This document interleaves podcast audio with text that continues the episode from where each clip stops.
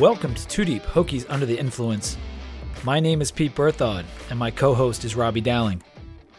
Virginia Tech beat Miami 42 to 35. I was blown away with what I saw at the start of that game. What a wild Saturday afternoon. Robbie, how you feeling? Hey, it's a it's a W. It was a close W. It seemed towards the end, and um, couldn't have started off any better for the Hokies, and it ended the way that we would always always hope is with a W. So that's you know take it for what it is. That's right, man. Give us a cheers. So a couple things. Uh, uh, one, obviously, a big cheers to the team. Um, came out, played with a lot of heart, and um, really showed during a tough week that they were committed to the team and each other, and really making the program as much of a success this year as they can. Uh, amidst you know probably one of the harder weeks I would imagine over the Fuente era and having come back. I mean, maybe after the ODU loss, but it, it was it was probably definite cheers uh, to them. A cheers to all the folks that did the um, whether they did it for it or just did it anyway. Sent out the positive tweets during the week to the players, which I thought was really cool.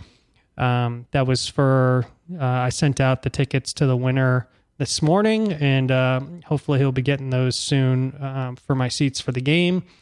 So you know, thank you and appreciate everybody sending those out. Some people obviously missed the memo of, of why that was going on, but that's you know neither here nor there. And then um, on a, a, a positive but a sadder note, uh, Danny Joe, if you're into that kind of thing, prayers and all that kind of stuff, she had to go to the hospital last night.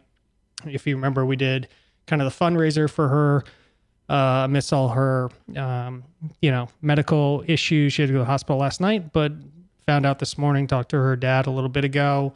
She seems to be doing okay right now, and uh, just really happy to, to hear about that. She's a huge, huge Virginia Tech basketball fan and, and has a big uh, social media presence and a lot of interactions and relationships with both probably current and, and, and former players. So uh, was happy to hear about that as well. So three very positive positive things uh, in their own right. So I figured I would uh, triple it up this week and, and go with that for the cheers.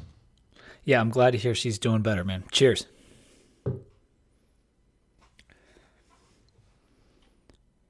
So, what what a game. What a what a crazy game that was on Saturday.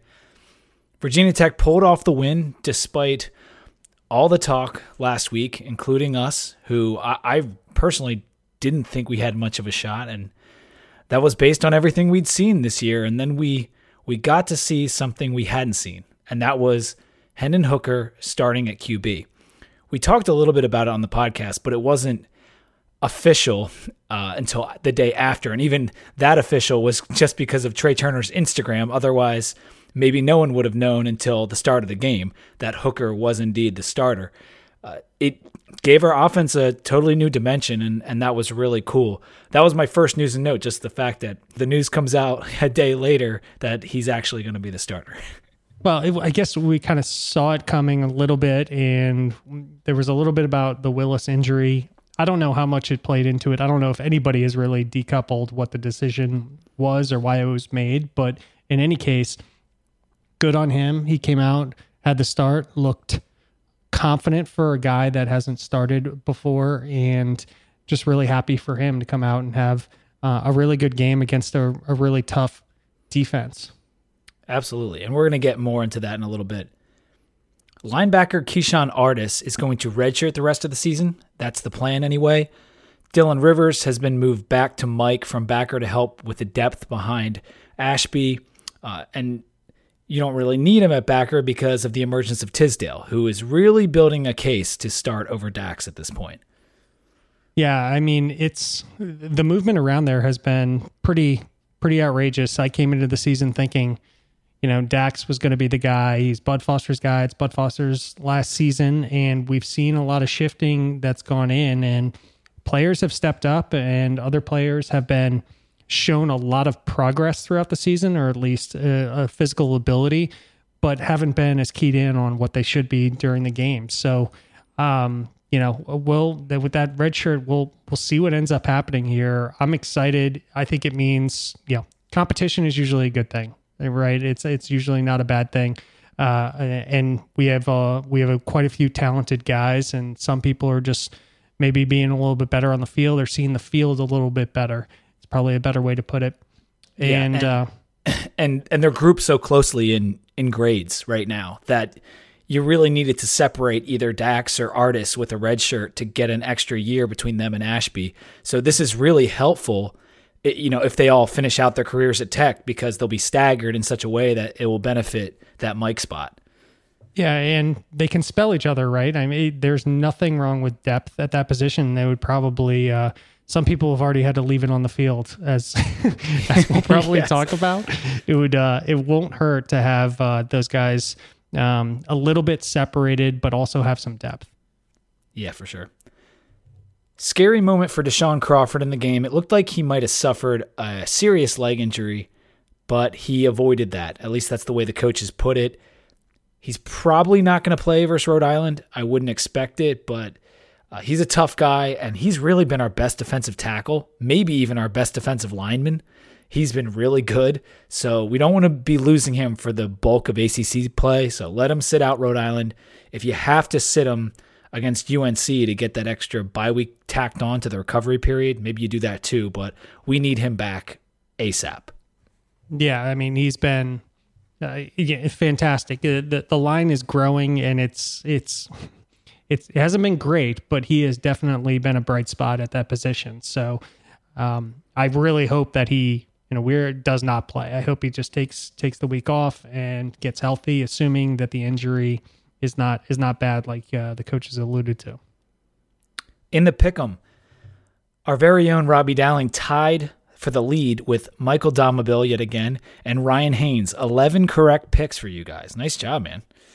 It's eleven in a row. Two weeks in a two weeks in a row. I got eleven. So yeah. uh, I should have bet that with real money. I would have been, you know. 22 for 30. That would have been uh, not bad pickings. But uh, if it wasn't for that missed week, I think I would be in better shape. So I am having to make up for uh, for lost ground, and the people at the top are not making it easy for me. No, they're not, man. You're up to 30th, but I would really think you'd be higher after this. That's a nice performance, 22 out of 30. Um, Domabile is all alone in first place overall. He he's like won the week the last two weeks, so he's he's got a he's got a nice little lead over uh, Sam and some other people. I think Sarah's in third now, so she's doing real well too. I will be on my honeymoon the next two weeks after this week, so Robbie has graciously agreed to continue the podcast. I don't know in what capacity, if he'll have guests, if he'll, he'll do it solo. And I, I don't think he knows at this point, but he's letting me uh, enjoy this little hiatus. I'm going to miss the recap of the Rhode Island game and the UNC preview, but we have a bye week after that. So when I come back, I will be able to give my thoughts on the UNC game uh, prior to Notre Dame. So we'll we'll go from there. Uh, I wish you the best during those two weeks, bud. we'll we'll see how it goes. I'm I'm not sure yet if we're gonna bring anybody on, but I don't think we've missed an in season podcast yet. No, uh, in five have. years. So you guys, I will absolutely shorten the episode so you don't have to listen to my voice uh, for long uh, winded speeches or anything along those lines. But uh, I I can't feel like I, I feel like I got to keep it going. Like at least the streak. Maybe I'll only do a short like 30 minute segment or 20 minute segment or maybe i'll find somebody to bring on and we'll do it that way i, I haven't figured it out yet but we'll it's going to get recorded something yeah. what it is i'm not really sure and i felt like no it's not great time to take the honeymoon during the middle of football season however when I come back, the weekend I come back is a bye, and the first weekend is Rhode Island. So it's it's about as best you can do it. It's just that I'm missing a very key game uh, in terms of previewing and recapping is is the UNC game, and, and that we're going to talk about it at the end. I'll, I'll, give my a few thoughts on the preview since I won't be here next week, but it's an important game for bowl eligibility and and ACC standings and everything. So let's hop into this game recap. We built a 28 0 lead on the back of four first quarter turnovers by Miami two rush TDs, one by Hooker and one by Mitchell, and two pass TDs by Hooker, which both went to Keene gave us that four touchdown lead. Miami added another turnover in the second quarter, and the D was able to keep them out of the end zone until the final tick of the clock went off in the first half. Uh, they scored on the Hail Mary. Uh, I put Hail Mary in quotes because it was only 38 yards, but it was like the typical straight up bomb down into the tip drill. And that was just so annoying. Yeah, I saw some some comments from a lot of people that I should have swatted it down. I in that moment, I don't really think anybody's really expecting that. You have that many defensive people back there. It, it was a complete fluke. It was as much of a fluke catch as a, as our first interception when Waller caught the ball, mm-hmm. and you know, and granted that was great coverage by both of them on that play, but in that moment, I don't think anybody has going through their brain that it's going to get tipped up in the air and then caught by a UNC player. But talk about fluke. I mean, it, it was a Hail Mary eh, by all standards except the distance, like you yeah, said. Yeah, for sure. At the half, it was 28 to 7. We had three consecutive three and outs to start the second half. Miami put a TD on the board early on an eight play, 88 yard drive. Brevin Jordan with the TD reception on that one. It's 28 to 14 entering the fourth quarter. That's when the fireworks really started. We scored with another pass to Keene, but Miami scored the next three touchdowns, going for two on one and converting, but missing the PAT on the final touchdown, so it was 35 to 35. We responded in a big way, going 63 yards in 2 minutes and 13 seconds and scoring on the 3-yard rush by McClease. That drive started with a decent return by King, had a big throw by Hooker to Hazelton, and the TD was set up by another great play by Keene. We had a 42 35 lead. Miami brought it down to our 10 yard line, and partially due to a penalty. They took a shot at the end zone, incomplete. Game over. ESPN cuts away. Ref says, you know, it's game's over, right? And it, but it wasn't. The play was reviewed. They put one second back on the clock. Miami takes one more shot that none of us saw because it, wasn't on TV, and the ball was knocked down by Tisdale. So it's it's just amazing that we ended up winning 42-35, but there was a chance that an hour after the game ended, we might have all realized that we would have lost. yeah, I joked with you that it it seemed not in the same way whatsoever, but reminiscent of the Duke Miami game with all the laterals on the on the punt return, and they end up winning the game at the end. That you know we we could have ended up losing just an absolute fluke game that was off. There were bad calls there. I've I've seen. I haven't uh, like gone through it because I don't care that much. We got the W. That there should have been a runoff on the clock. There should have been like a lot of calls that didn't end up playing out the same way. But anyway, the the worst part of it was that you know the announcers called the game. They said it was over.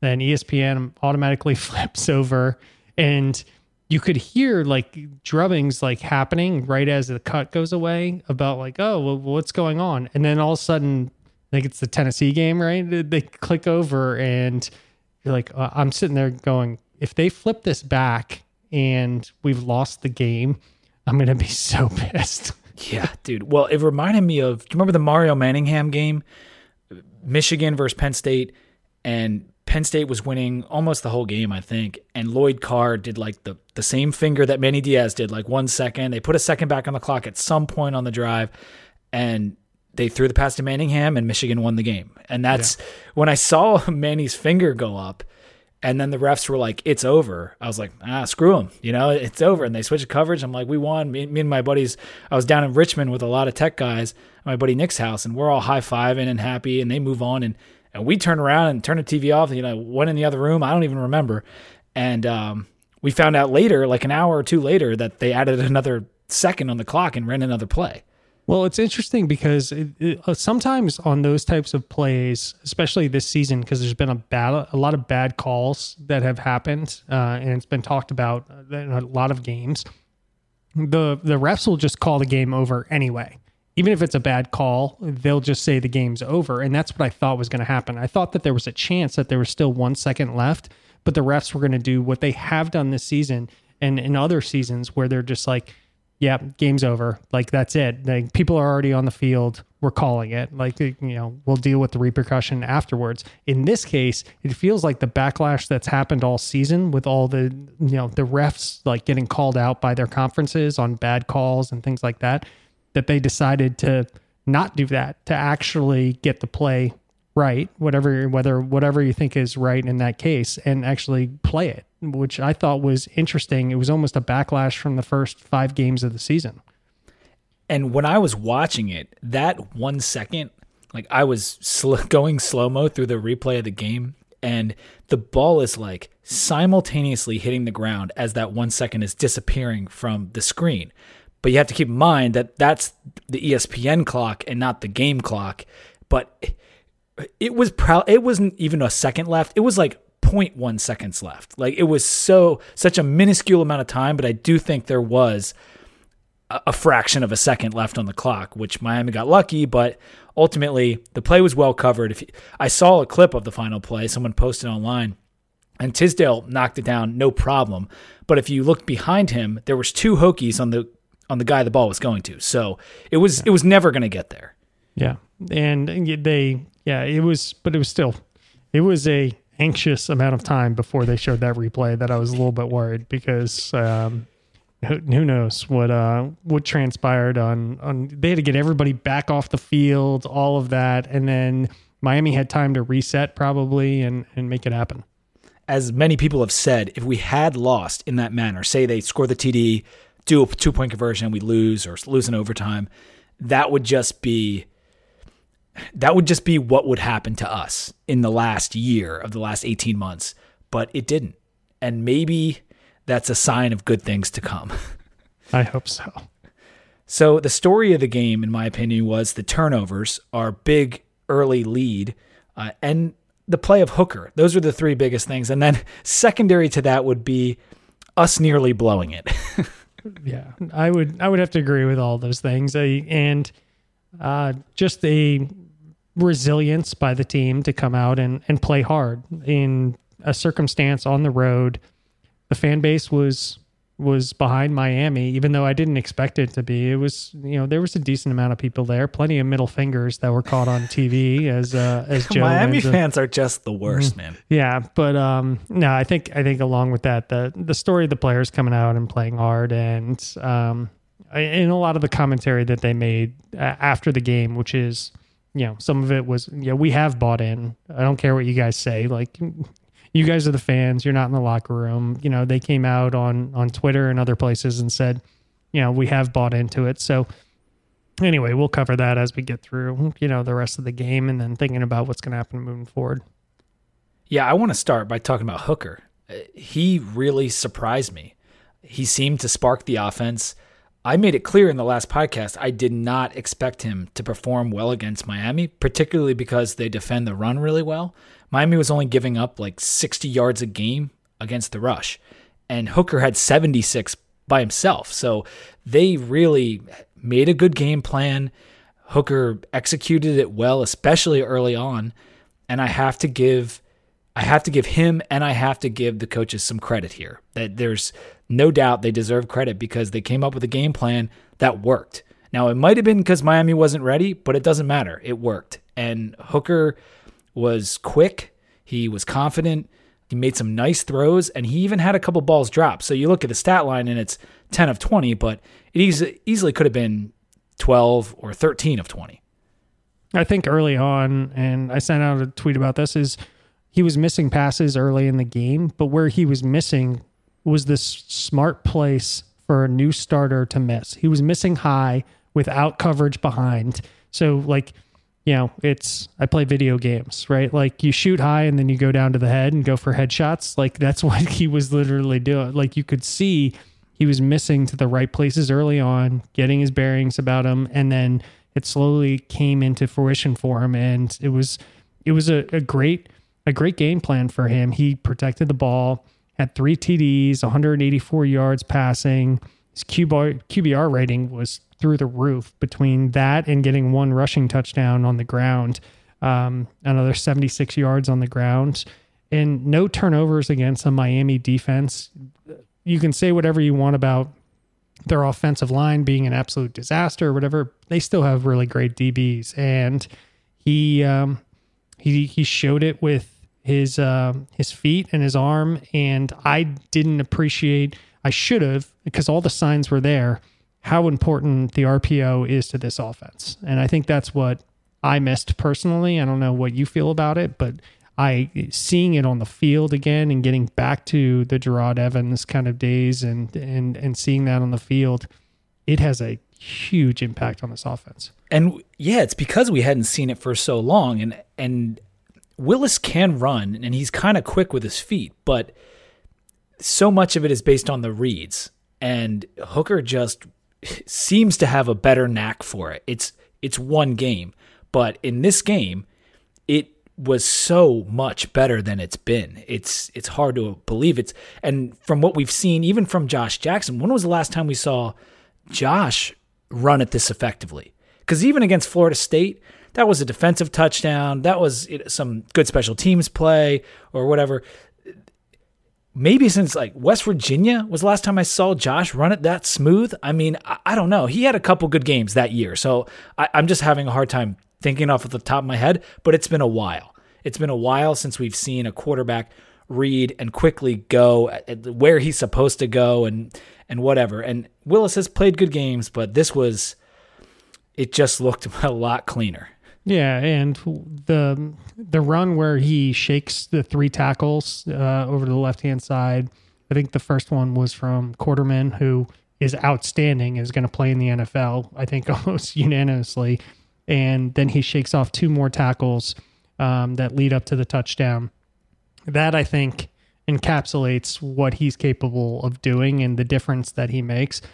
Honestly, it, it was, you know, I, I liked Willis's arm. I liked his ability to, you know, throw, but uh, this team really is just a different dimension when he's on the field in at least one game, right? It's a sample size that we got to evaluate over the course of um, over the year, but it it looked a lot different.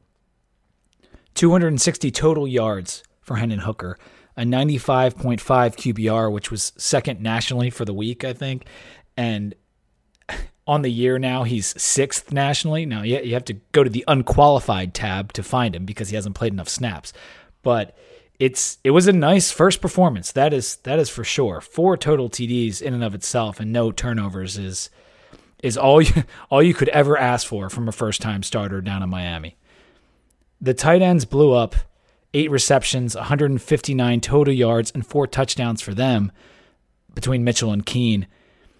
Keene's breakout, man. I mean, where has this guy been? He had three touchdowns against Miami. That matches his career total people were ripping all over Keene, and anybody that says that they weren't, I read more posts. The only person I wasn't ripping on was was Keene, um, mostly because I I talked him up so much last year that I had to you know kind of shut my mouth about it. But he was catching a lot of heat during that fight. Where's Keene? What's he doing? And he just came out in this game and and showed up. And th- th- those play calls were really nice. That put they him were. in positions to make those those touchdowns um, having him be more of the kind of the sneak guy to get into the um, into the mid and really catch some of those passes. Um, so it, it was it, they were great play calls. It's not all just him, but he um, he showed up and Mitchell did as well. So those guys. Th- those guys were what we thought coming into the season in this particular game, um, which is exciting. You had McClease uh, running decently in this game, and King kind of had his first bad game. He had 12 rushes for 20 yards or so, something like that.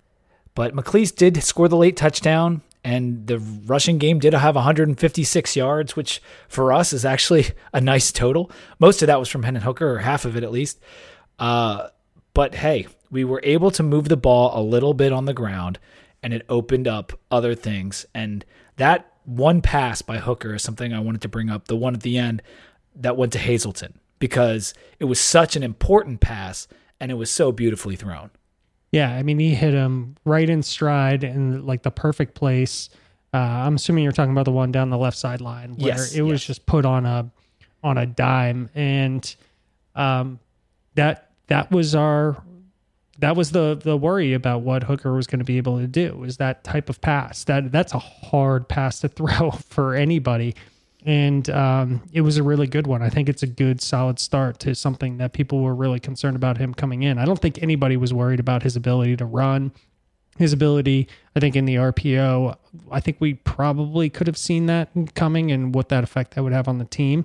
and everybody was just worried about the the passing. There was a few that were off, but it's his first game. Like I don't I don't know how you can't evaluate a guy in in their first game in those types of situations other than putting up a stat line like that. I mean, yeah. period, and then and, making a tough you know, a couple tough throws.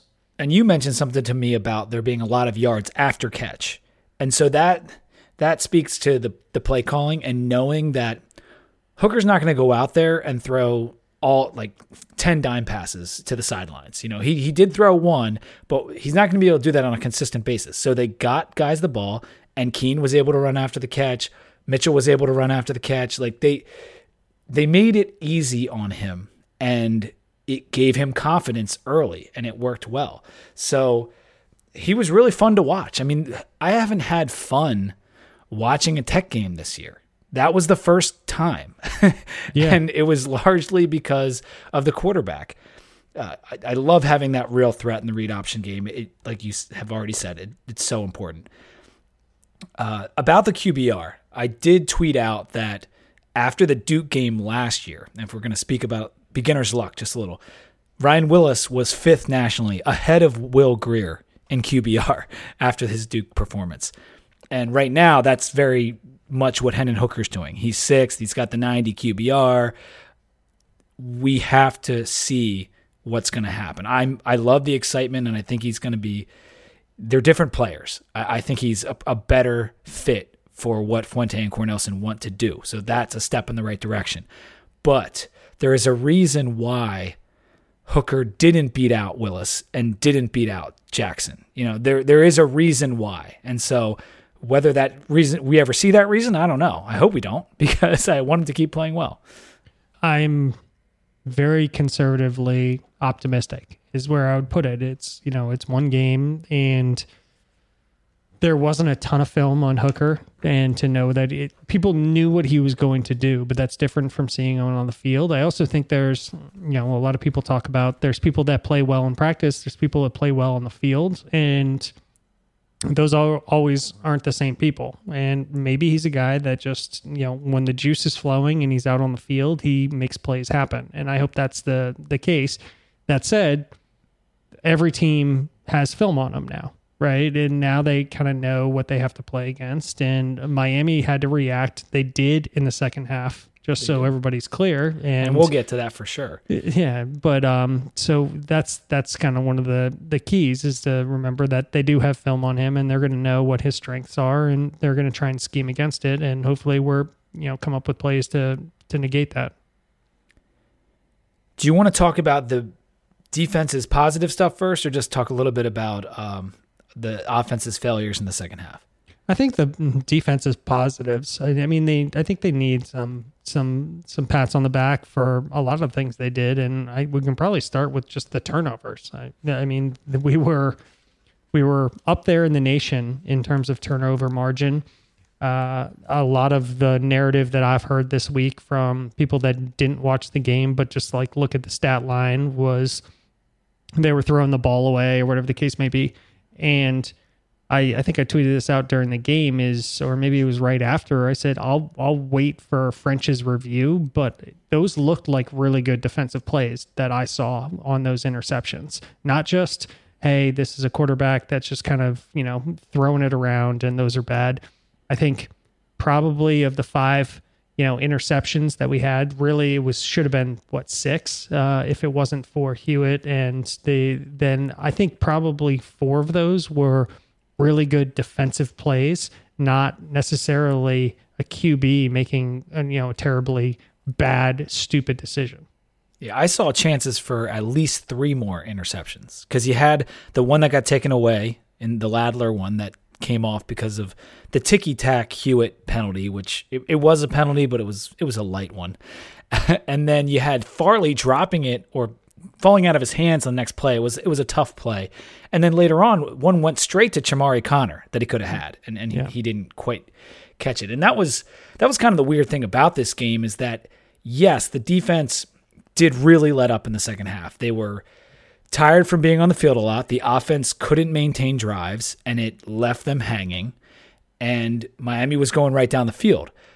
But there was a few times in the game where we really could have blew them out. Like if if one thing goes differently, like if that penalty doesn't happen and the Ladler thing stands, this thing's a blowout. If with 8 minutes left, we were up 35-14, Miami had a fourth and sixth at our 24-yard line. And they converted it, scored a play later, and their comeback began. But at 35-14, if we stop that fourth down, like we're to we're to kill them. There was a lot of times in this game where we could have put the nail in the coffin and we didn't. But I still want to credit us for being in that position, you know, because we did. You don't just get turnovers. A lot of times you have to force them, and and like you alluded to, we were forcing turnovers, and the DBs were playing well, and we were playing aggressive, and that's something that we've seen us kind of contain, but I haven't seen so much aggression other than maybe in the Furman game. This they maintained a pretty steady level of aggression even when they were giving up plays. Yeah, I mean it happened sadly during during the Duke game, the first quarter of the Duke game. This is how the defense was playing. You know, uh, I said it on, on Twitter. I was putting out. I was like, man, this looks really really good. Obviously, that imploded on itself um, very very quickly, but they sustained it for the better part of you know two and a half quarters, call it, and then there was parts that absolutely you know fell apart. But they were on the field for a long time, and that's uh, a second half. You know, we we joke around about the Tisdale, you know, throwing up on the field. Those dudes were gassed, and they they should have been. I mean, they were playing really hard.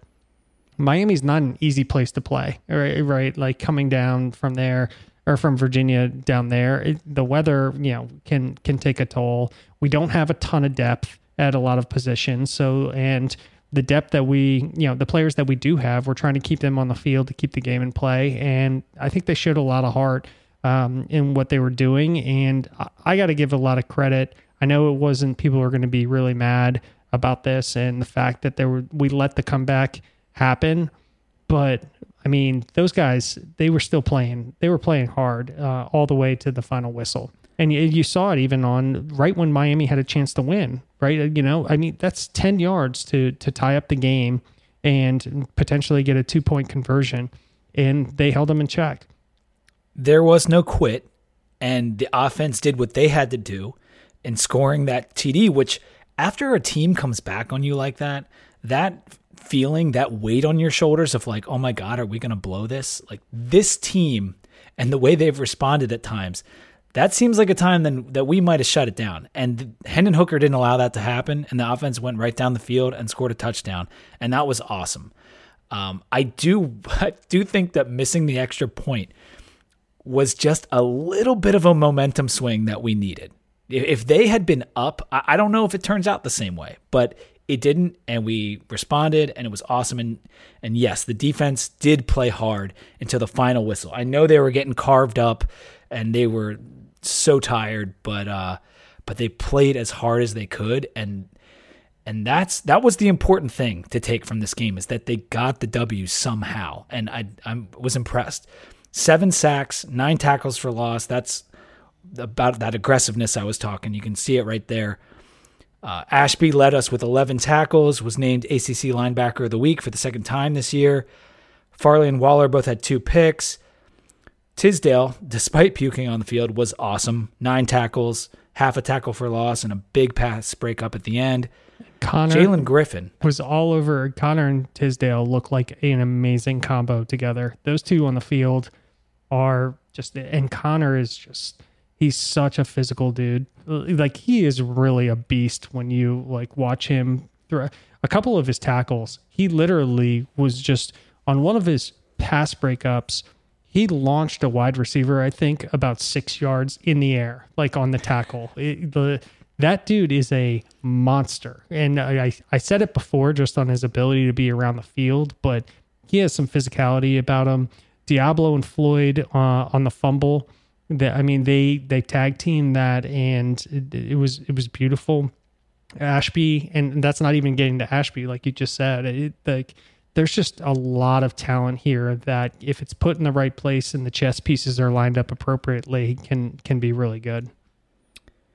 Yeah, Jalen Griffin, I also wanted to mention because he had the one and a half sacks, and he's looking better and better for a guy that's a converted linebacker not so long ago. he's starting to play at a high level, and I'm glad because we we need defensive ends with with the Garbutt injury and just the guys being so young. It's nice that Jalen Griffin is really starting to emerge here. What's weird about our defense, because we do need to talk about the 563 yards, is that a lot of the individual players seem really good. Like you go through the names and you're like, yeah, he's pretty good, and Conner's pretty good, and Ashby, and blah blah blah. But as a whole, they still like it's not quite right. and yeah. and that's it's really strange to say that. But I think you know it like Waller and Farley and Deshaun Crawford and all these guys, like, wow, we have some really good players on this defense. But they give up 563 yards. It's like, yeah. why isn't the whole better? It's because the it, and I'm not. I, this isn't an excuse, right? Like I, I hate that. It's like, oh, well, you're just making excuses for them. It's it takes time for the right hand to figure out what the left hand is doing, and vice versa, right? Like if you think about our best defenses, you know, you don't even know where you're going to be. You also know where the guy to your right's going to be, and you know that that I think is what is still building in this team, and that's mm-hmm. why I think we could still we could still have some really bad performances moving forward in ACC play, absolutely, because they it takes time just to know like hey, when I go this way, somebody else is going to go cover that. Or I don't have to worry about this gap because I know he's got it down. So you know, you have players thinking is like, oh, is that gap going to be open? Because last time, what's his name made a mistake and didn't cover that gap. So then you're trying to cover two and you end up covering neither of them, right?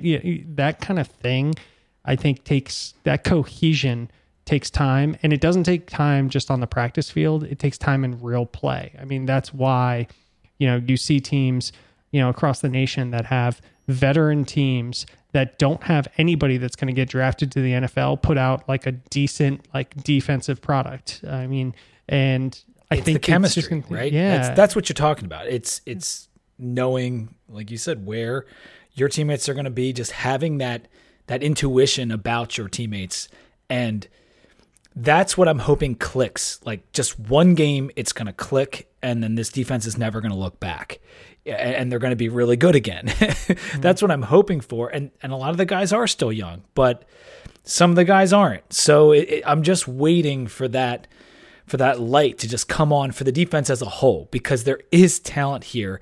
That that quote from I guess it was after the Duke game about how there's no talent on that defense or that's going to the NFL. It's like that's wrong.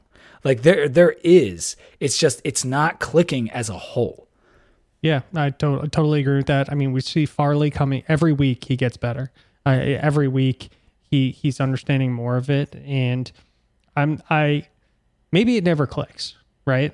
Like we can be honest with ourselves, and maybe it never clicks together. But to say that these guys aren't getting better week to week, I think it's it's just I, I think it's a fundamental oversight with frustration of the team and the record and where we are right now and and what we think this defense should be but you can see the individual players getting better and you can see the talent that they have and if if you don't then maybe you're just not looking at like what their individual plays are doing or the times that they do it right. The question is is when when can they all do it as a cohesive unit? Mm-hmm. and i don't know how long that's going to take. Yeah and if the offense had just put together a couple of drives in that second half that didn't go three and out. I mean, we had five three and outs in that second half, and the other two drives went for four and five plays. If they were able to sustain some of that early great play, this defense, the yardage would have been a, a much different story because they would have been able to rest more, and then it becomes exponential, and maybe this totals around 400 or something instead of in the 500s but and the the aggression pulled back a lot in the second half i mean it, it's on it and it's not a bad thing to say. We were playing not to lose. We were 14 point underdogs in this game, right? Like we just came off of a drubbing, an absolute boat race against Duke. We should have been playing not to lose in the well. once half. we had the lead, we were playing not to lose, but that's yeah. all we knew in the game because we mm. got a big lead just uh, not handed to us, but it just happened so fast that yeah. then you're like, okay, we need to go into like control the game mode. Right. And so I don't for a for a team that's still trying to come together, that doesn't have all the answers, that doesn't know necessarily how they are as a cohesive unit. like I would have loved for us to go in that second half and play as aggressive as we did, kicking off the beginning, the first quarter of the Duke game, or for the first half of of that game. I also can't hate on it. Like we were playing not to lose. Like this team was playing not to lose at that point. and guess what? That's the team that we have right now, right? And eventually we'll get past that, but right now that's where we are. And I want to take that point to the next level after a beer break. Robbie, what are you drinking? So right now I am drinking um, Paradox Breweries uh, Pure Adirondack uh, Northeast Style Beaver Overbite Imperial IPA. It's got a lot of names on it. Uh, I'm assuming that the Pure Adirondack is associated with the Paradox Brewery craft beer, and maybe that's the name of it, but that would give it multiple names. In any case, this was one of the beers I mentioned on the last podcast that I was going to review on this one. Charlie and Pam Stock sent it to us. Uh, they sent a little note with it. Uh, their son is a cadet at VT in his senior year. Um, they are, are crazy Virginia Tech football fans. They're from a small town up in New York on the Adirondack Mountains, and they sent this beer to us. I didn't review the last one because I wanted to review this one. It's 8.1% alcohol by volume, and it is delicious. It is a very, very good beer. And I don't know how often people make it up there or if this is a, you know, kind of a local place. I don't think they distribute. I've never seen it down here. But if you ever make it up that way, this is uh, an excellent Imperial IPA and um, and really, really good. Sounds good. I am also going to New York. This is from Utica. I'm drinking the Saranac Pumpkin Ale. I said last week I was going to drink a couple pumpkins on this episode. This might be the only one I do tonight, but the Saranac Pumpkin Ale, it's it's very light. It's 5.3% alcohol, only 15 IBUs, so it's not bitter whatsoever. It's got a decent malt flavor to it, but not as much pumpkin or vanilla or nutmeg or whatever would be in a pumpkin flavored beer. Not so much of that is coming through, but it's solid. It's it's a solid drink and it's very light, so you can kind of take a bunch down if you wanted to. The Saranac Pumpkin Ale. The last thing I wanted to say about Miami, and this is what you were talking about right at the end there, was learning how to win is very important for young teams. And this was a step in the right direction, regardless of the blown lead, because they did show resilience. They did fight the entire time. And last year, other than UVA, we didn't see that a whole lot. So I really, I really think that just between Hooker starting and maybe that providing a little bit of a lift, and then just getting a win, just just getting a win, no matter how ugly, how crazy. Uh, I think it's super important for this young team because throughout the year now, you can turn around and, and point like, "Hey, remember that time we did it here?" Like there's a time that you did it, and that makes a difference. The zero to one time. Yeah, I think they could have after they tied it up 35-35. I mean, and that could have been the time to fold. Not you know, not driving down the field and scoring the touchdown to go up with the lead. Could have been, you know, that could have been a time that you you stalled a little bit and didn't make that happen. And when Miami drove the field and they had a bunch of chances to score a touchdown right at the end. That could have been, you know, another time to tie it up and, and take it to overtime. So those are um, those are times that you really have to, you know, coalesce as a team and understand that um, you know there there is a way to win. There is a way to kind of take out that game. I think you saw the locker room afterwards. Everybody was, you know, juiced up, excited it, it gives something to to carry forward. What they're going to carry forward, you know, remains to be seen. So there's no way that I'm kind of walking away thinking I have no more concerns about this team, no more concerns about a lot of things that we talked about. And people joked around that, you know, we're eating crow after this game in, in some respect.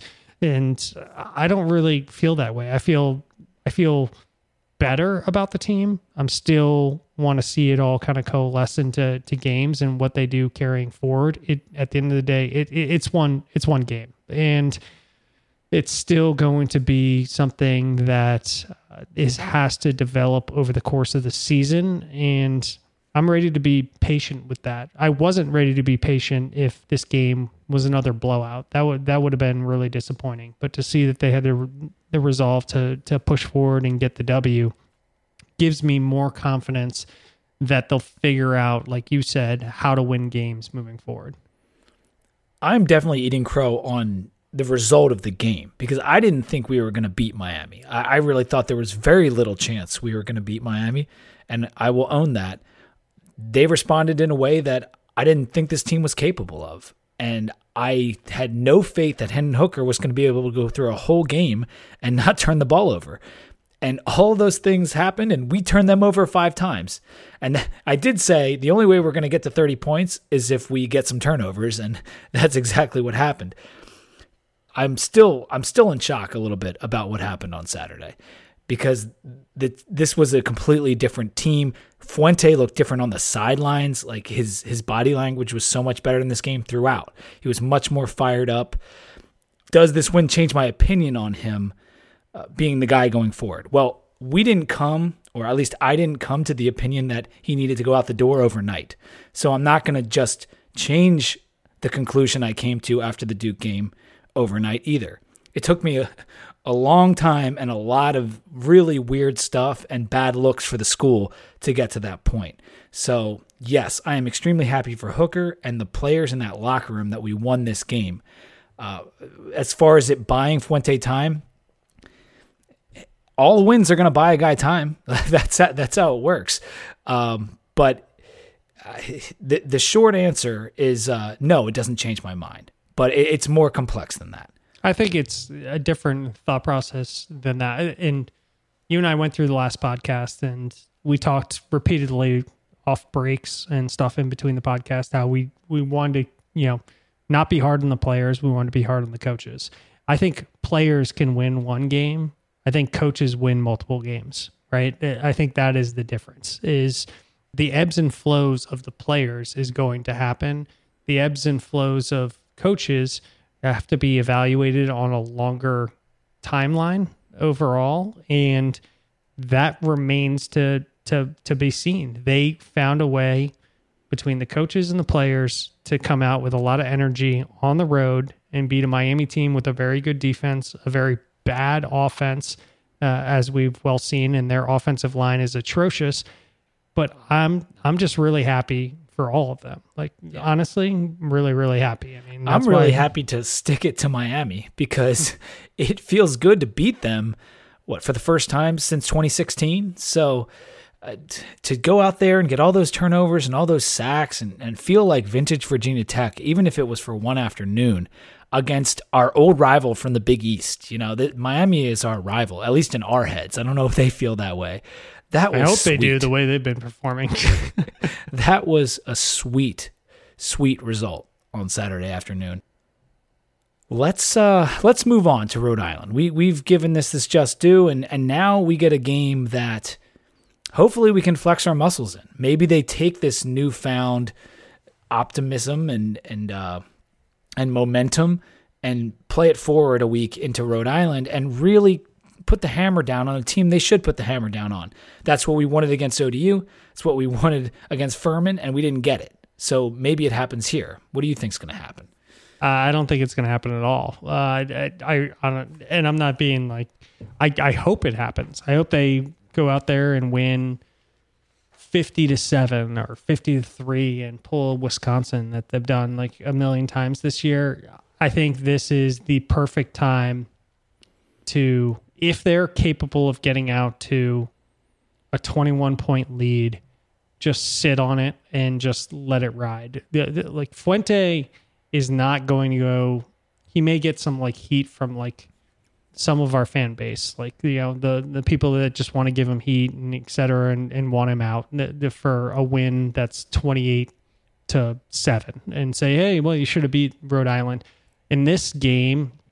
This is the perfect time for to reset, put in other players. The worst thing that can happen to Fuente in this game, in my mind, is first of all, a loss would be un, un, unthinkable. Like that, that would be, I, I don't even want to go there. but the worst thing that could happen is a couple of injuries that are just weird mm-hmm. injuries that happen in this game. And I think he knows that. And I think he's going to be trying to suit up the armor for what's ahead to try and, you know, battle out the rest of the season. And I'm not going to blame him for that. I also think that's the right decision is you, you, there's no reason to lose a Tisdale. There's no reason for Farley to go out. There's no reason to, you know, exacerbate you know, put Crawford in there and then have that, you know, blow up in your face. There, there's no reason for that. There's, there is for some teams like a Wisconsin, they're they're making a run for a national to make the playoff. I mean, they are literally making a run. So when they stomp all these teams, first of all, they have more depth than we do, and that's why they're trying to do it is to show, hey, we're you know, us stomping Rhode Island has no national narrative and par- it, it, implications. It's not going to do much for the fan base. You may feel good the next day and be like, oh well, we won fifty six to nothing. That'll last about twelve hours for you an injury or two injuries or people not being ready for the upcoming weeks after that is going to have a mo- lot longer yeah. lasting effect on you than than curb stomping Rhode Island. We don't need the style points. Is is what you're trying to say that Wisconsin needs and Clemson needs and all the teams trying to make the playoff need. We need convincing victories because it means we're playing well and that we're playing better. That's that's why we need them. And the other greatest weapon we have right now is the unknown of Hendon Hooker. You you want to go into the UNC game with as little valuable tape on Hooker as possible. I would imagine the game plan will be super vanilla for this game. And and the reason for that is Rhode Island is 1 and 4. They're 0 and 3 in their conference. They are an FCS team. They play in one of the better divisions in FCS and they did take Delaware to overtime who who famously played Pitt close. But their only win is against Brown, and that was a close game.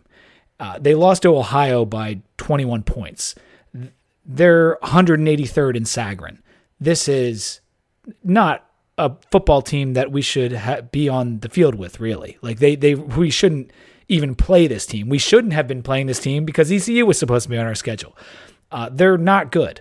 They're 183rd out of 257 teams rated by Sagarin. They're they're closer to the bottom than they are to the top. We need to go out and wipe the floor with them, and hopefully we can do that with Quincy Patterson in the game and all the freshmen in the game and all the backups. It's it's one of those games like you said you got to escape without injuries because one key injury to Hendon Hooker or Ashby or Caleb Farley this team is screwed. Like we can't afford injuries to certain guys. Yeah, and it, it's not it's not that I think all things are off the table. Ever since the ODU game, I'm just kind of like, who knows what's going to happen in any game? That's where I think Hokie fans are at the, these oh, days. Oh, absolutely. So, oh no, I didn't mean to say that Rhode Island couldn't possibly win. yeah, they, so they could possibly win. My, my, I guess my hope is is that we can get out to decent lead and then just kind of sit on it and put in everybody that deserves to have reps and to get them experienced in games. And if the result ends up being 24 7, the fans are probably going to go crazy and I'll probably just sit there and be like, yeah, that's that's fine with me. Like just get out of it clean, just move on, get ready for what's ahead. Get reps for some depth players that need it that haven't seen the field because we've been struggling a lot. So you know, it's we've had to keep our, our, you know our our first team in there. That's that's what I'm hoping happens in this game. And um, if if there's some people out there that are are already saying like if this isn't a 54 to 7 game then you know that that's a travesty i don't think of it that way i think of it as like get in get out and just move on to the next one and i hope that's how clean it goes I would have been in that camp at the beginning of the season, but that's not where I am now. That it, you you are 100% right. This is 28 nothing, uh 34-10, what whatever. If you can escape with multiple scores and a victory, let's just do it because UNC is so important. We have 6 games left to get to bowl eligibility, including uh, UNC, Notre Dame, Pitt, Wake, GT, and UVA. And none of those are gimmies. No. But none of them, except for maybe Notre Dame, are, you know, not winnable. We could we could win almost all of those games except for maybe Notre Dame, which I don't think we could win. But hey, every feeling I've had this season has been wrong, so maybe I'll be wrong again. Uh, some things you should know about Rhode Island: they're a pass first team. They're I think they're number one in the conference in terms of pass yards per game. Serious threats on the outside in Aaron Parker and Isaiah Coulter. Both those guys have over 500 yards and over four TDs each. Uh, Zoe Bryant's their lead back, nothing really to speak of. Another guy to watch is Amir Dorsey, good return guy. He's caught 20 passes for nearly 300 yards, but also has 85 rushing yards.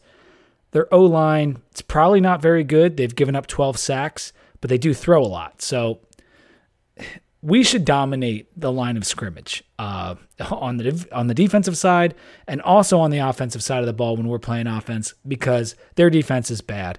It's 109th in total defense in FCS. I don't even like total defense, but it's the only stat I could find on Rhode Island. So at 109th, uh, giving up 6.68 yards per play, uh, that's that's not going to be good for them. Even even against our you know somewhat sputtering offense, we should be able to put up some points on this team. It's hard to find anything on them. Uh, you and I joked beforehand. If you go to ESPN on on their team, it literally only shows kicking stats and defensive stats. You can't actually find the stats on the rest of the team. So we both had to go to Rhode Island's individual, like their actual web page to look for the stats on there. They do have eight interceptions on the year. They're one of their guys his name is Mabai M B Y E. He's got four interceptions on the on the year. Um, two more fumbles recovered uh, for the year, four forced, but they got two bad. Two of them uh, converted. So I, there's not a lot to pull out of all of this. And if you try and find their games, then um, hopefully you're using like a uh, some sort of ham radio that I'm not sure uh, I can actually get anything on.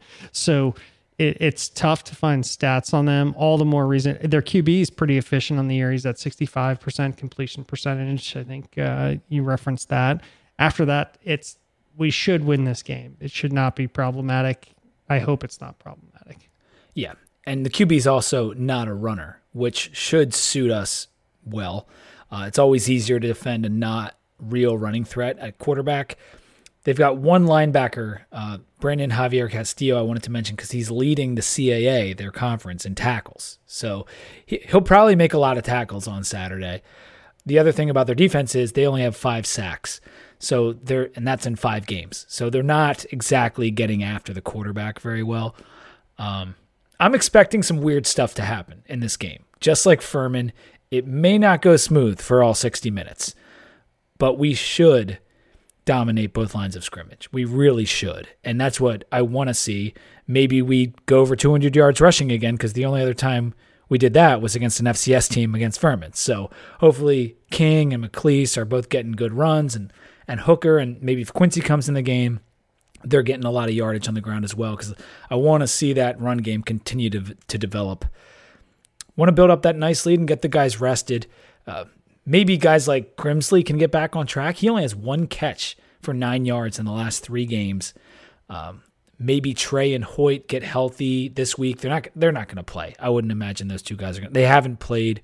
Uh, they didn't play the last game, so I would hope that by UNC or maybe by Notre Dame, we'd have Tré and Hoyt both back healthy. I would imagine Tré really wants to play against UNC because that's where he's from, and and Hooker's from there. There, and they're both really good friends.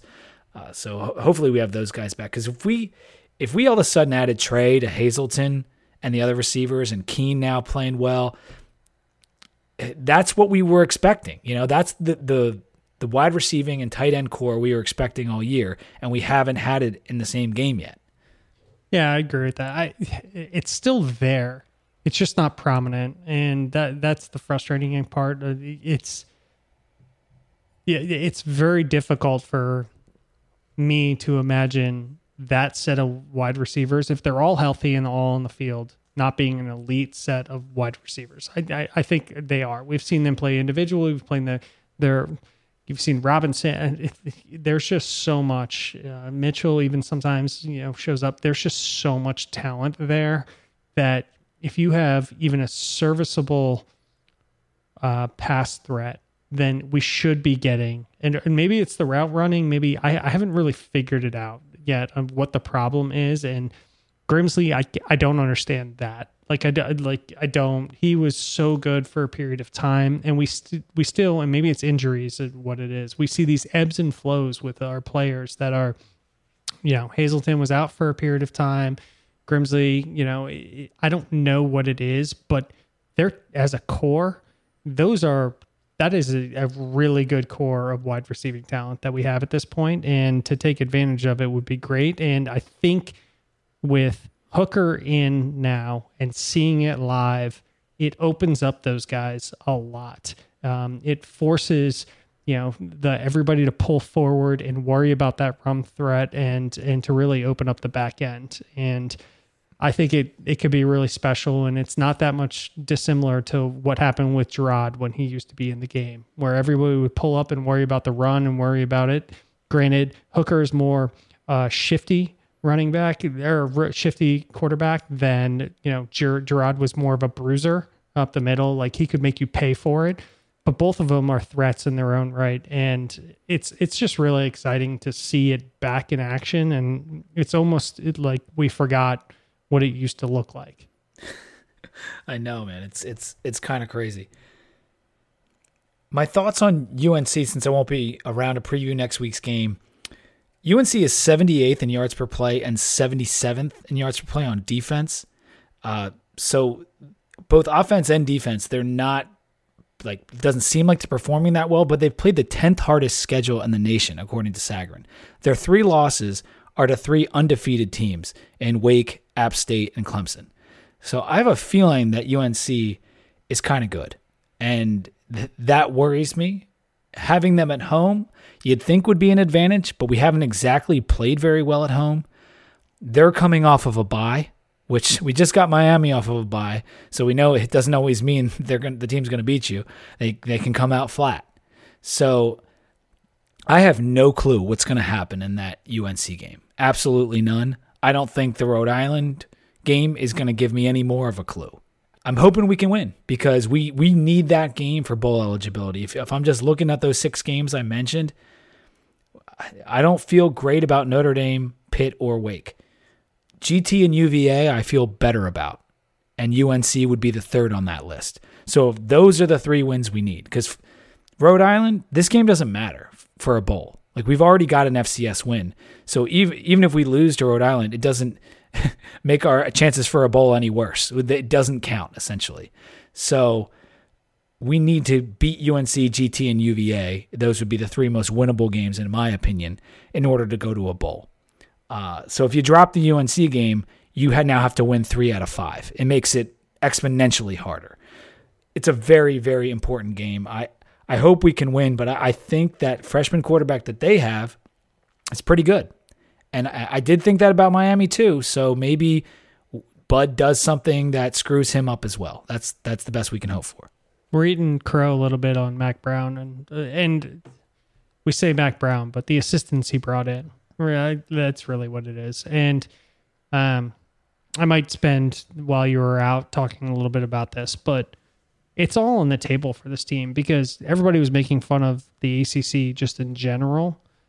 Wake Forest looks really good really good. I mean, they're playing really good football. UNC is playing really good football. UVA is still ranked 20th in the nation. I, you know, if you have a slate ahead of you to make this a really good year or a really really bad year and it's in front of you. And so um, i know because you look at those games and you literally could lose all of them. Yeah. Or you could win all of them. I mean and if you win all of them it's not, gonna notre dame not you know i i still kind of maintain that that's the, the way they played georgia just it, it just makes you very scared of that game yeah, I didn't. Uh, that's why I didn't mention Notre Dame, but that's the fifth. that's the fifth out of those. I mean, that's oh, I got you. Okay. F- there's five really good games there, and Georgia Tech is really well coached. Um, it's good. They they just don't have the talent. They don't have the personnel, I should say, not the talent, the personnel right now to fit their scheme. So that makes it difficult for them. They're they're doing an overhaul like you've never believed. You think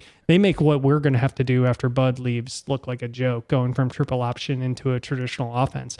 But they they still if you you don't do know what well, they could look like in a few weeks. You know, they're they're getting they're trying to get better every week, and they put up 22 points on UNC when Clemson could barely muster that. So it, you just don't know. this my point is, is that this Virginia Tech team has as much to prove either way going ahead of them. Positive or negative. Like if you if you get a good a bunch of good wins against the, that lineup, it's going to look good. Like Wake those are good teams. Like they're well respected teams across the country right now. Uh so that's you're in a place where it's it's up to you, right? Like what what do you want to make this season and it's still on the table. It's not going to be what, you know, maybe I thought it was going to be, but it's all on the table right now for them to turn this into a season and it's all going to be about how this team coalesces into a cohesive unit on both sides of the ball.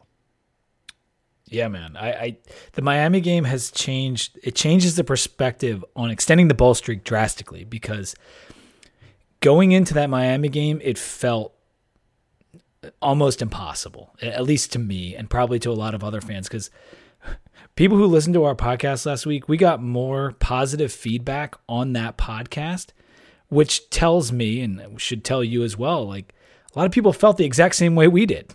They, they, it seemed hopeless. But that Miami game and the resiliency shown by the team, it gave us hope to make this bowl streak continue. So the UNC game is really going to be the next step in whether we still have hope for that. So uh, I'm agree more. excited to see what happens, and I'll be watching it in Maui. So that would be cool. Yeah, and I always compare it to back to everybody knew after the second game of last year that Louisville was just done. Like the team gave up. Florida State gave up after two games after we beat them. They gave up on the season. And that's I was worried that that's what was going to happen. Honestly, I was really worried that that like there's a difference between just losing the rest of the games or like you know not playing well the rest of the games and then the, the team giving up and they didn't give up and that's that's a huge huge credit to the players on this team because you watched Louisville it, the joke was always that the the spread kept like getting bigger and bigger in all Yeah. of Louisville's games and they still were, got beaten by the spread like Yeah, they Vegas lost couldn't keep up with how much they quit. how bad? Because the because the players just didn't care, and if nothing else, that Miami game shows that the players do care, and that's important. And I think that's you know a testament to what they're doing and playing on the field. All right, let's do a beer break before we make our picks and sign off. I am drinking the Orxata by the Bruery. Uh, horchata is a like a creamy rice uh, cinnamon drink, and you've probably had RumChata in the past. Kind of tastes like cinnamon toast crunch, and so this beer is similar to that. It's a blonde ale brewed with rice, lactose, cinnamon, and vanilla, and it is awesome. It it tastes just like it's described. Uh, so much flavor. The lactose obviously brings in some of the sweetness. 7.2% alcohol. I picked this up when I was down in Richmond at my- buddy Nick's house. Uh, it was part of the the beer tasting we were doing all day. The Bruery is from Placenta, California. That doesn't sound quite right. I, maybe it's Placentia. Uh, I think my wife had uh, one of those during our birth delivery. yeah, I think it's Placentia. That sounds better. Uh, the Bruery is spelled B R U E R Y. But this beer is awesome. It's O R X A T A, and I believe it's pronounced horchata, like the uh, like the milky drink. But yeah, man, I would recommend this thing. What are you drinking? So I went. I'm not a big New Belgium fan. I've made that I think clear on here a few times. Uh, nothing against them, but the, I just there's nothing I ever really stick to. New Belgium put out a special release. It's called the Oakspire Bourbon Barrel Ale. It's a collaboration uh, for all of our bourbon uh, drinkers out there with Knob Creek. And don't get all snooty on me. It's Knob Creek. It's not probably your your favorite you know, bourbon, but it's a collaboration with them. It's 9%. And I got to say, I really like it. Uh, even though, you know, New Belgium's never my go to. So they put in like, it says it has smooth notes of toffee, vanilla, and this one should be great. Uh, either caramel or caramel, however you want to pronounce it, since we have so many people out there that are have an opinion about about these things. Uh, has one of those, which really I think kind of subdues uh, a lot of the bourbon in there. So I was expecting kind of like a hefty at nine percent bourbon barrel aged uh, dark beer, but it's a little bit lighter than I would have expected. Overall, it's delicious. It's a, a great beer. I don't know how widely distributed it is. I mean, it's New Belgium, so obviously it's pretty wide distributed given I'm getting it here. But it's like a special release or something. Yeah, well, it just it's a special release, but I I got it at Whole Foods, so like I didn't like not go that to, special. yeah, I didn't go to like a you know a packy and go get it or anything like that. So it, it's it's pretty good. I, I I really like it actually, and if they have a another you know six pack or two, I'll probably go back and get it. It's because it's not as intense bourbon as you usually get, which you have to kind of prepare for. It's it's really good. I like it. It's the Oakspire uh, bourbon barrel ale from uh, New Belgium with Knob Creek as their collaboration. You like pretty much any beer that is made in a bourbon barrel. Like Yes. you, you, that's like your thing. You really do enjoy that. Well, I drink so many like I everybody know I it's like the running joke. I drink so many IPAs and double IPAs that it kind of cuts into it. So like a good a good flavored beer, but the bourbon beer is just like they add like a whole new flavor to it, and sometimes they're too intense. Where like I'll they can be so intense. For Yeah. me, it's I got to find the sweet spot with those things because sometimes it's just like this tastes gross. I I, I need it to kind of be a, maybe maybe a little easier. I'm not sure, but that one sounds like I would enjoy it. Yeah, this would be right up your alley. All right, let's do the picks and let's run through these as quick as we can. We're doing uh, number 20 UVA going to Miami, a team we just talked about for 45 minutes. Uh, Miami, can they have the same bounce back that we did against them? They are two point favorites against the ranked Wahoos. Robbie, who you got? the line's been moving towards Miami. If anybody has been watching it, I'm going Miami on this for no more reason. I think UVA, from an offensive perspective, is more talented by far. Their defense is probably more talented. This is purely just a bounce back pick at a home game. I like Miami as well. I, I, I agree with the, the bounce back, and I agree with um, UVA having a stronger defense. I disagree with them having a stronger offense. I think Perkins makes that thing go, and everything else is kind of a happy accident. So I, I'm I'm rooting for Miami, and I'm hoping they can pull off the win. This is an important game for Virginia Tech because it influences how the coastal works overall. So I did, will say that today, uh, Manny Diaz said that he's changing his role over to covering the defense.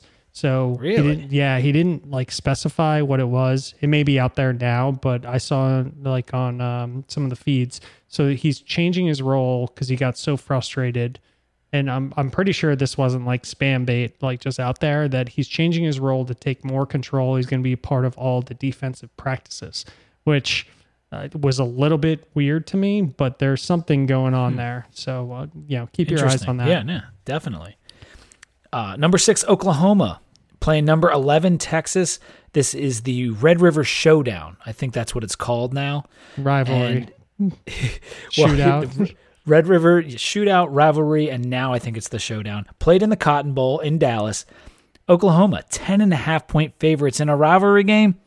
Give me those points. I'm taking Texas. I'm taking Texas as well. Uh, Oklahoma last week didn't show as much firepower as I would have expected. So Against Kansas. yeah, and and get, Did you see the picture of the girl knitting in the stands? Yeah. And Kansas played it pretty well. Kansas is is for all our jokes about Mack Brown and everybody, and it like Kansas played Les Miles, pretty yes. less miles. No, no, I meant about like old coaches. Oh, yeah, okay. yeah, yeah, that are coming back into the fold. They they've been playing pretty well this year for what anybody for would what ex- Kansas for- normally is. Absolutely, to go up to Boston and beat BC, that's not something a normal Kansas team would do. yeah. So as much as we're making fun of it, no, I didn't. I didn't actually think that Mack Brown was coaching Kansas. I, I get what you're saying now. FSU at number two, Clemson. Clemson is 27 point favorites. That is the same amount that they were favored against Syracuse, and about the same amount they were favored against UNC. So I, I guess the odds makers are just like mailing in on Clemson. They're like, just put it at 27, see what happens. Uh, I'm to take Florida State. Uh, I don't feel particularly good about it because you, you think like Clemson's to be ready for that get right game after playing UNC too close. But FSU was getting better. They're not the joke that that we think they are, or that the the the masses think that they are. They've beaten two ACC teams. Their two losses are to UVA and Boise State, two very respectable teams to lose to, and both games are close. I'll take FSU to cover 27. No, I I I totally understand that pick. I'm not going to take it. Um, and I do think FSU is a lot better than you know the jokes have kind of uh, led them to believe to be. My thing is Clemson's got to turn it on at some point. It, it like they need to have a route in one of these games because now it's actually starting to impact their rankings. They dropped from number mm-hmm. one to number two. They're they're starting to fall down. Most people think that they could be number three. Some people have them at like number five or six in the nation. At some point, you got to like turn it on. So, and they don't have any marquee games, so they're going to have to do it with margin of victory. Yeah, so I think this might be the week they do. Trevor Lawrence hasn't looked as good as he probably should. Uh, this might be the time that they're like, hey, you know, it's a big name. It's not a big program by, you know, definitions of rankings or anything like that, but it's a name that'll catch some headlines. So this might be the time that they try and turn on the afterburners. Could be. USC at Notre Dame, another rivalry game. USC is not ranked, but Notre Dame is. They are number nine and they are 11 point favorites. I'm taking USC out of principle. Maybe that's wrong, but it's uh, it just seems like too many to me. USC's been competitive this year. They they they have been. I mean, they they've the best underutilized talent in the entire country by far. And um, you're making me rethink my pick. Um, I had Notre Dame. I'm gonna get flipped to. I'm gonna flip to USC actually, and I don't know why, and I'll probably uh, I'll probably regret this, but I think you're thinking about things more logically than I am. I don't know, man. I had a bad week last week. you might not want to listen to me. Uh, number 10, Penn State going to Iowa. Uh, Iowa's number 17 after losing to Michigan last week. Penn State, three and a half point favorites on the road. I can go first. Penn State, Iowa. I people this in Penn State and Michigan are not the same team. Michigan's defense is amazing. Their offense is trash, and it, it is really really bad. I think Penn State comes out and they are not getting their offense has looked so good. Their defense looks really really good. I'm so excited for next year and when we play them and get maybe drubbed by them. But I think Penn State's gonna take down take down Iowa. This is a night Iowa. game in Iowa. Iowa does not play well as an underdog on the road, but an underdog at home, that's when they spoil your season. And I've seen it too many times from Iowa against Penn State growing up, rooting for Penn State with my, my mother and all my aunts and uncles going there. I am taking Iowa at home to at least cover the three and a half point spread. I love that hook that's still there. It was four earlier, now it's three and a half. Uh, I'm taking Iowa. Next You game, send a message to them after I'm the one that uh, picks them and you don't. yeah, right. I will. I will. Uh, Florida going to LSU. Florida's number seven after beating Auburn, something neither of us picked. Uh, and they're playing number five LSU. If Florida wins this game, they have a real case, and people have been saying to be number one.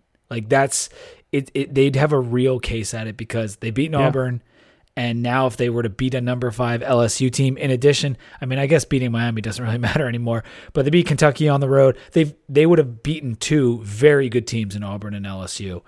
Uh, it's a 13 point spread though, and that's what's a little like crazy to me. I almost dropped an f bomb on like our PC. Co- no chance. Um, I'm like a 13.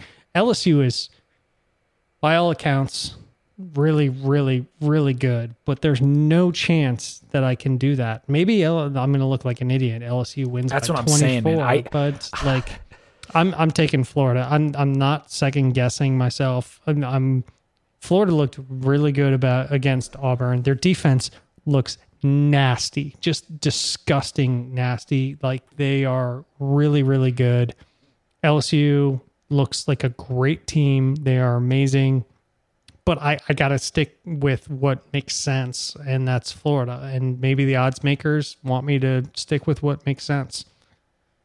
Yeah. I have Florida highlighted as my pick, and that's I'll stick with it. But just the size of that line makes me think maybe LSU's the right pick. But um, no, I'm gonna I'm gonna go with Florida. Like I feel like me and you are similarly minded this week. The only one we picked different, I guess we picked Penn State and Iowa different, and we picked Clemson and FSU different. Correct? Yes. Yeah. You, you picked Clemson.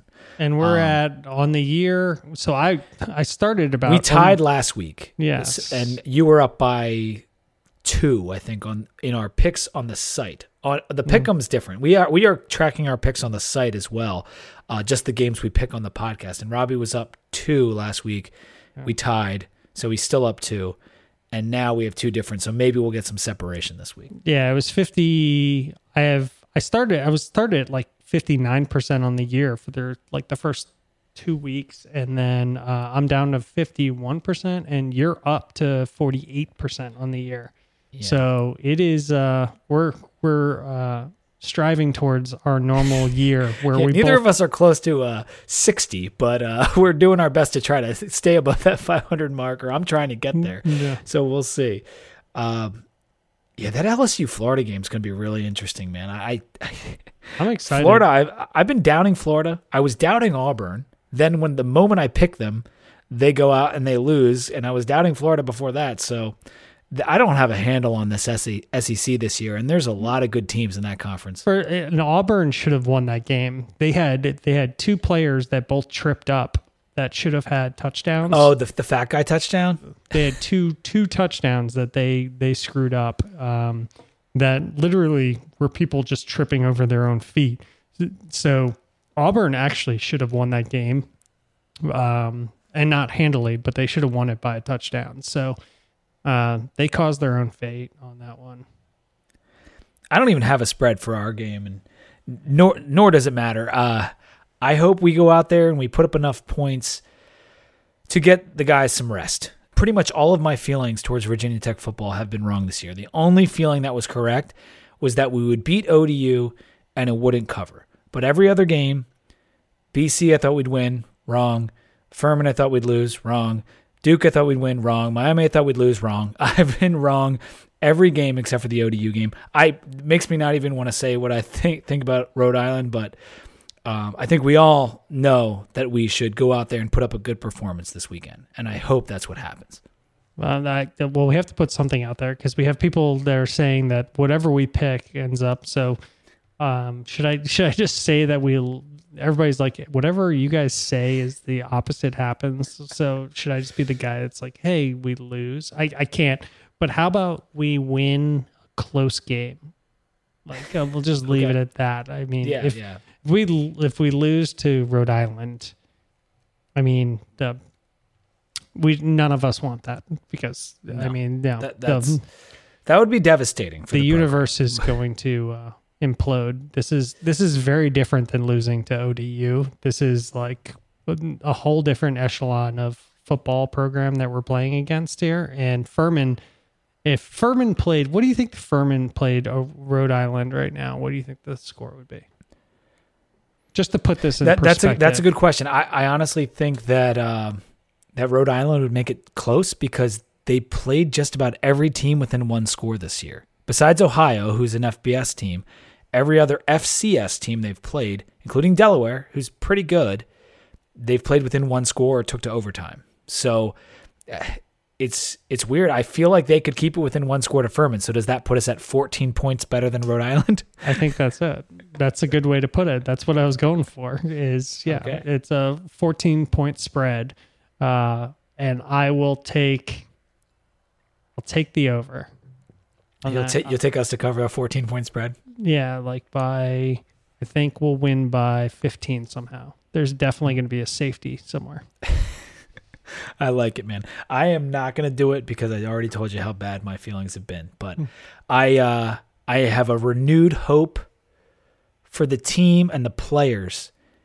Um, you notice I'm leaving the coaches out because of that win against Miami. It was awesome, and I, I don't want that to be lost just because we didn't predict it or just because the defense kind of stunk in the second half. No, we beat Miami, a rival in our division. If you look at the BC game and you look at the Miami game, you look five turnovers, five turnovers. We probably should have won or lost both those games, but we actually won the better one because it was against a coastal team. So it, that's that's kind of how I'm looking at it. Maybe the BC game was a fluke uh, that we should have won in our direction, and it's the opposite in the Miami game. So things kind of have a way of evening themselves out, but it actually worked out better because we got a coastal win. I like that perspective. It's a good one. All right, you can hit us on Twitter. It's at 2DVT. 2DVT.com is the website. Robbie Robbie has been tracking all the stats. I recommend you check it out. It's it's actually pretty cool, and I- and he keep he's keeping stats that you can't find on any site on the internet. So definitely check that out. All of our beers, podcasts, you can stream them on the site. 2DVT at gmail.com if you have any questions, comments. And on Instagram, it's also at 2DVT. We're going to try to post some more pictures. We've been a little bit bad about it this year, but usually you're just getting beer pictures from us, but that's okay. You you, like beer if you're listening to this podcast. So. Pete's going to send pictures, and I'm now putting him on the spot. He's going to send some pictures from Hawaii. Yeah, I'll see if I can get some nice Hawaiian beers. Maybe that we'll we'll do that. And maybe if I do anything cool, like extra cool, maybe if it has something to do with football, I'll try to post a picture. Maui Brewing Company, man. Just uh, go hit up all all the good stuff down there. Yeah, yeah, I got. I definitely got to get to a brewery while I'm while I'm over there. Uh, all right, that's gonna do it for the podcast. Until next time, go Hokies.